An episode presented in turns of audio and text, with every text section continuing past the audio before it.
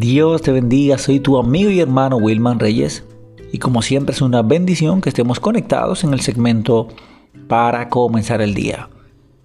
Conversaba hace unos días con alguien que me recordó una gran verdad y es que nuestra vida se conforma de momentos buenos y otros no tan buenos.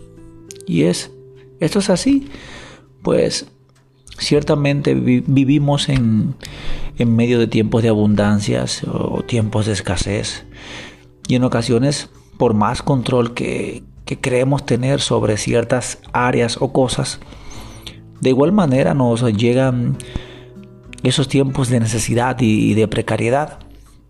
Sin embargo, aún en esos momentos de dificultad, es importante resaltar que nuestras carencias muchas veces van mucho más allá de lo económico o material. Pues a veces eh, lo que nos falta es salud, tal vez felicidad, paz, plenitud, quizás gozo o cualquier otro bien que no es propiamente material. Y justamente es lo bueno de, que pongamos nuestra confianza en el Señor y no en nuestras fuerzas o capacidades, ni siquiera en lo que el mundo nos, nos ofrece que pueda hacer por nosotros.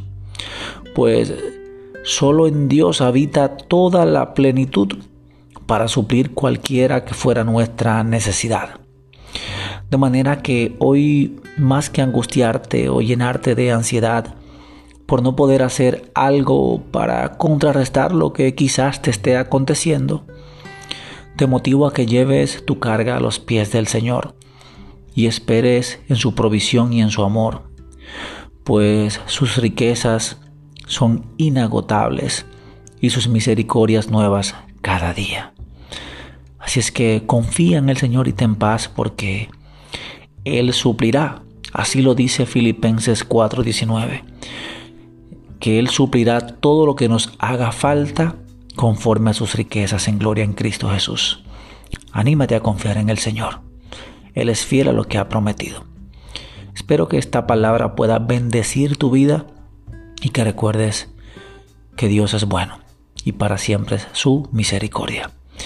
Que Dios te bendiga y si el Señor lo permite nos estaremos encontrando nuevamente en el segmento para comenzar el día. Soy tu amigo y hermano Wilman Reyes. Hasta una próxima.